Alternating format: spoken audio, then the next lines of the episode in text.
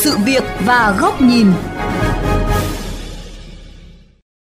Các bạn thính giả thân mến, Thông tư 32 năm 2018 của Bộ Giáo dục Đào tạo quy định ngoại ngữ và tin học là môn học bắt buộc cho học sinh từ lớp 3 năm học 2022-2023.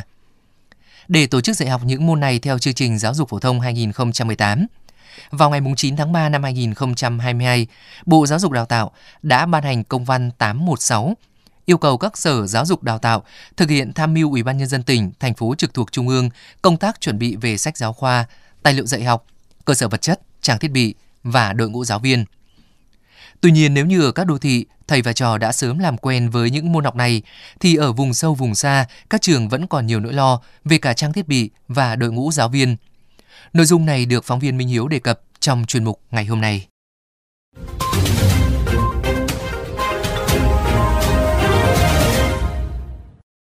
Anh Bùi Văn Cọn ở xã Lạc Lương, huyện Yên Thủy, tỉnh Hòa Bình có con đang học lớp 3.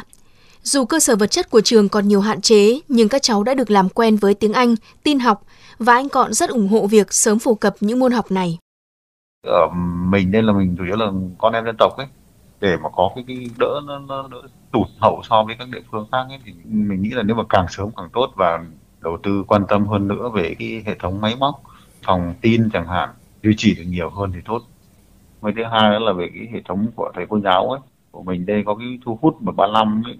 một thời gian các thầy các cô vào xong lại một thời gian các thầy các cô lại chuyển ra ấy thì là rất là khó để mà ổn định Thiếu hụt cả về cơ sở vật chất lẫn nhân lực giảng dạy là thực trạng phổ biến ở các xã miền núi.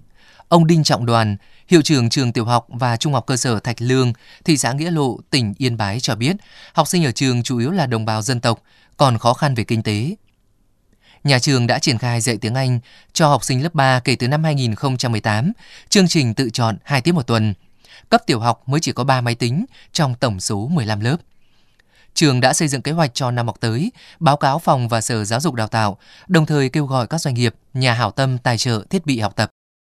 Môn ngoại ngữ thì chúng tôi đã có một giáo viên dạy và tin học thì cũng sẽ tăng cường của thầy bên cấp 2 sang dạy cho cấp 1 chúng tôi chưa có một cái phòng ừ, gọi là thực tế là dành cho để dạy hai cái môn này. Thế thì cũng mong muốn là được cấp một số cái thiết bị, ít nhất là phải trên 20 máy để dành cho môn tin. Các thiết bị ờ, nghe nhìn cho môn tiếng Anh, có thể là máy chiếu, có thể là cái tivi ừ, hiện đại. Và nếu mà không có nữa thì đa số là sẽ phải học chay tại các lớp học. Thế còn một số tiết mà cần thực hành nữa thì chúng tôi sẽ điều động sang bên ờ, cấp trung học cơ sở để học nhờ Tại các địa phương vùng biên giới phía Nam, cả thầy và trò cũng sẽ phải nỗ lực vượt qua những khó khăn thiếu thốn tương tự. Ông Lý Thanh Bình, trưởng phòng giáo dục đào tạo huyện Bến Cầu, tỉnh Tây Ninh cho biết, huyện và tỉnh sẽ tiếp tục đầu tư để các trường đạt chuẩn về cơ sở vật chất. Những năm gần đây thì đều học tiếng Anh tin học từ khối lớp 3 rồi. Cho nên là tới đây mình triển khai chương trình mới rồi bắt buộc thì nó cũng không có ảnh hưởng gì lắm. Các phòng máy rồi các trường đều có năm ba năm thì nó xuống cấp rồi mình phải ờ, sửa chữa bổ sung rồi thôi. Từ đây đến uh, triển khai chương trình sách giáo khoa mới cho lớp 3 thì hiện nay cũng đang tập huấn cho đội ngũ. Chứ hàng năm đều có xây dựng kế hoạch tuyển cho những vị trí còn thiếu rồi nữa. Trên địa bàn tỉnh Đồng Nai, ông Võ Ngọc Thạch, Phó Giám đốc Sở Giáo dục Đào tạo tỉnh, chia sẻ một khó khăn khác về nhân lực. Cụ thể, Luật Giáo dục 2019 quy định chuẩn trình độ đào tạo của giáo viên tiểu học là cử nhân, do đó các trường cũng thêm phần khó trong công tác tuyển dụng. Phải nhiều có cái chính sách đặc thù ở cái địa phương mới thu hút được giáo viên. Mình cũng có cái ờ, ý kiến là đối với những vùng đó là xây dựng một cái ờ, đề án để hỗ trợ cho người ở xa ta tới, chẳng như ờ, phụ cấp hay là có nhà công vụ. Trước mắt thì tất nhiên là cái chương trình mới là mình phải bồi dưỡng cho những giáo viên đang dạy rồi tuy nhiên là về dài lâu phải có cái ngành đào tạo ở cấp đại học học bên đại học đồng nai cũng có nói là gì là đại học đồng nai là phải uh, nghiên cứu cái chương trình phổ thông xây dựng chương trình để ta đào tạo giáo viên cho sau này còn tại các đô thị lớn, các trường ở thành thị hay nông thôn đều đã sẵn sàng triển khai dạy ngoại ngữ tin học bắt buộc từ lớp 3. Ông Lê Văn Hiến, trưởng phòng giáo dục đào tạo huyện Mỹ Đức Hà Nội cho biết. Cái điều kiện về học ngoại ngữ thì cũng đã như mọi năm rồi nhé. Thế còn đối với tin học thì là nó cũng uh, từng bước đang được uh, hoàn thiện để khi nào cái danh bộ có cái danh mục thiết bị tối thiểu và cái định hướng chung thì thành phố cũng như huyện sẽ trang bị cho các cháu. Về đội ngũ thì có đủ giáo viên ừ, từ rất lâu rồi. Việc tập huấn theo cái lộ trình này tinh thần chung là từ sở này. Dù ngành giáo dục đã được quan tâm đầu tư trong những năm qua Song sự tranh lệch về điều kiện học tập giữa miền xuôi với miền ngược vẫn còn rất lớn. Và theo thạc sĩ giáo dục Lê Thị Loan, nguyên phó trưởng khoa giáo dục, Học viện Quản lý Giáo dục, những chính sách ưu đãi đặc biệt sẽ giảm bớt sự chênh lệch này.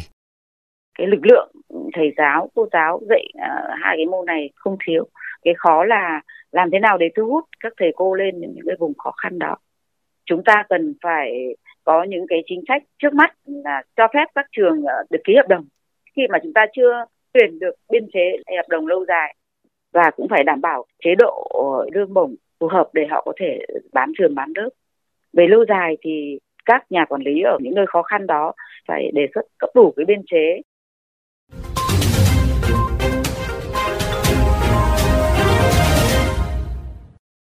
Thưa quý vị và các bạn, dạy ngoại ngữ tin học bắt buộc từ lớp 3 trên toàn quốc từ năm học 2022-2023 là việc làm không thể trì hoãn để rút dần khoảng cách về điều kiện học tập giữa các vùng miền, đồng thời tạo ra thế hệ tương lai đủ sức hội nhập quốc tế. Bên cạnh sự đầu tư trang thiết bị, thì chế độ đãi ngộ đặc biệt để thu hút giáo viên cần là giải pháp trọng tâm, giúp việc dạy và học thực sự hiệu quả, chứ không chỉ mang tính hình thức. Mời các bạn đến với bài bình luận có nhan đề Để ngoại ngữ tin học là niềm vui thay vì bắt buộc. Ngoại ngữ và công nghệ thông tin là hai công cụ bắt buộc để thế hệ tương lai bước vào sân chơi toàn cầu. Vì vậy, việc phổ cập kiến thức càng sớm càng tốt sẽ không chỉ mang lại lợi ích cho sự phát triển của trẻ như tư duy, khả năng giao tiếp, sự tự tin, mà còn giúp đất nước sớm có thế hệ công dân toàn cầu và làm chủ công nghệ hiện đại. Tuy nhiên mục tiêu là một chuyện, còn thực hiện được đến đâu lại là chuyện khác.